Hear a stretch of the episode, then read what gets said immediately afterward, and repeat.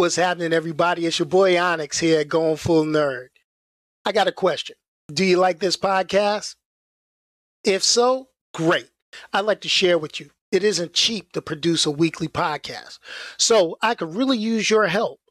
Take the time to visit anchor.fm slash going full nerd slash support and become a supporter.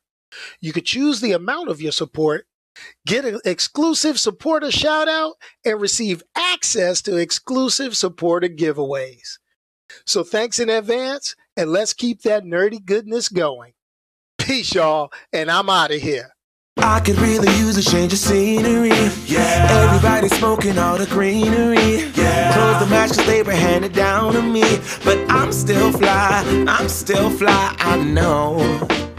What's up, everybody? It's your boy Onyx here, going full nerd. So, welcome back to another look into phase four of the Marvel Cinematic Universe and my Theories Change series.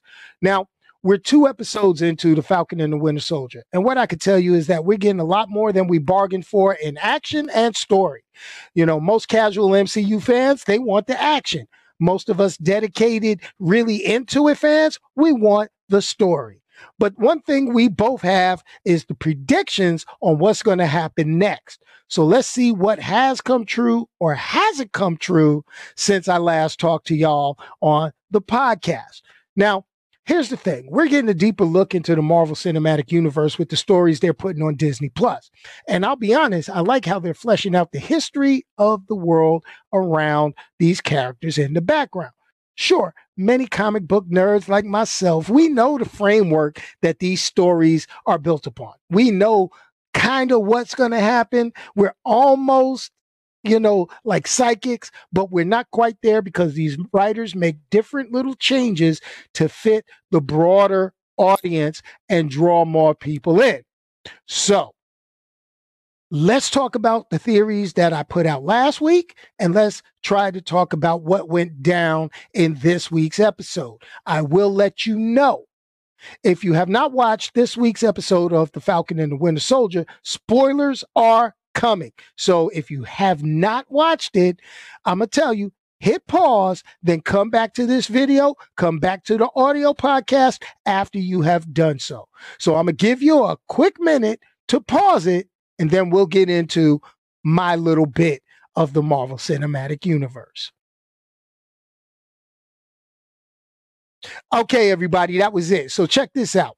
Let me remind you, I'm pretty good at this. My me and my theories, we we're not 100%, but I'm going to say we about 80 86, 87% correct, especially with everything that went down in WandaVision. Y'all ain't believe me, but it came out. So let me get into Falcon and the Winter Soldier. I have a partially correct theory so far that I mentioned in last week's episode. Now, if you don't remember, last week's episode, I said superpowers in the Marvel Cinematic Universe just don't pop up like candy. So there has to be an explanation.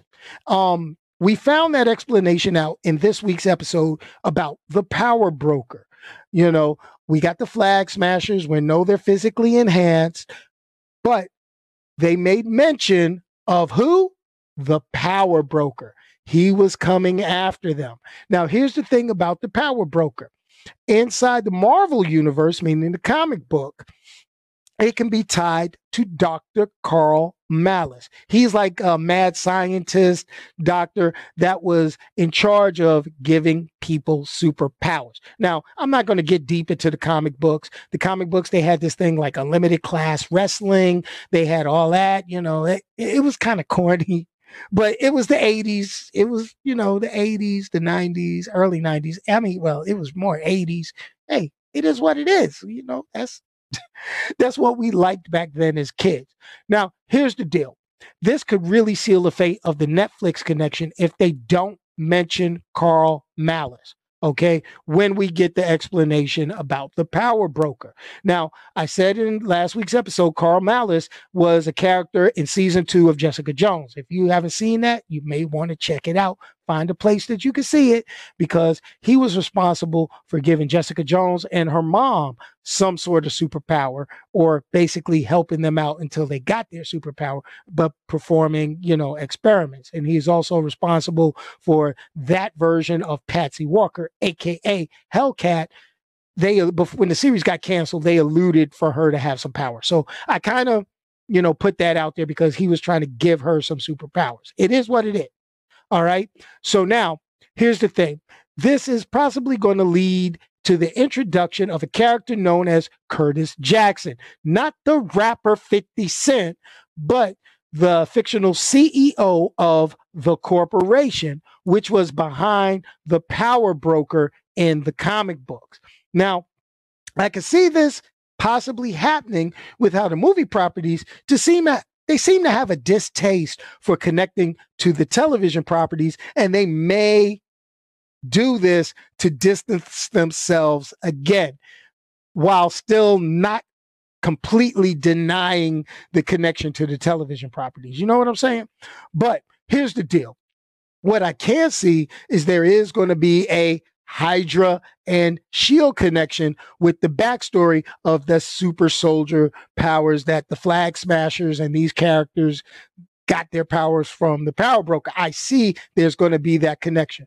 Why? Number one, they introduced Isaiah Bradley. Now, here's the thing if you have not picked up a comic book called Red, White, and Black, this is the true story of the Black Captain America, Isaiah Bradley.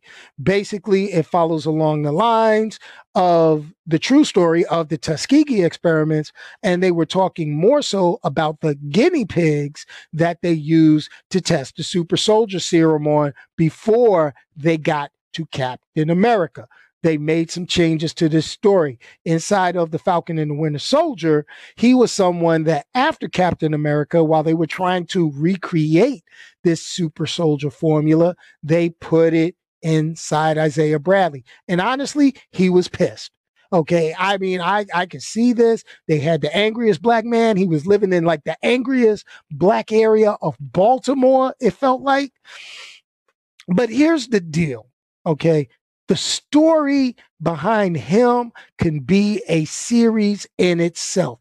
Just a little bit they put out there, okay, talking about how they dropped him behind the lines to take on the Winter Soldier. And the last time he saw Bucky, aka the Winter Soldier, when he was mind controlled, he ripped that bionic arm off him and sent him home to his masters. Yo, you got to give me that story. I mean, there's been moments where, you know, stuff I've been reading online, they've been talking about Spike Lee wants to get a mar- direct a Marvel Cinematic Universe story. Yo, this is the story for him, folks. Get him, Ryan Coogler, you know, Ta-Nehisi Coates, get them, get them three together and do this story. Oh, that would be hot. That would be fire. Come on, man. But, you know, but let me bring you a couple of attention to a couple of other things that I noticed while watching the episode. I know I don't get everything, but I'm going to throw a couple of more things. We get a few uh, instances showing the instability of this hand selected Captain America that they have, aka John Walker. To us comic book fans, aka the U.S. agent is what he will become. Don't know if they're going to do that in the Marvel Cinematic Universe, but in the comic books, he's a superhero in his own right, though he's not the, eh, you know, he is what he is. He is what he is. Now, here's the thing the instability of John Walker and basically the problems. I, I got problems with his right hand man, Battlestar. You know what I'm saying? I'm going to call him Battlestar okay, Hoskins, or whatever you want to call him, Sergeant Major Hoskins. You know, that's the way they portrayed him inside of the episode. These guys, think about it. They're arrogant. They're they're basically acting like assholes to Sam and Bucky, which really Sam and Bucky are acting like assholes back. But here's the thing: you got to look at them. And, and and I try to take a different point with these characters. They are used to being in charge. I mean, you got what a special forces ranger captain and his sergeant major. Okay, get it? I get it. But here's the thing: they're used to being in charge. They're used to following orders. But one thing you got to remember: that is not what Captain America is all about. If you go back to Captain America and the First Avenger, go back to that movie and I want you to remember the line when Dr. Erskine was talking to Steve Rogers. He says, Listen, this is why you were chosen. Because a strong man who has known power all his life may lose respect for that power. But a weak man knows the value of strength and knows compassion.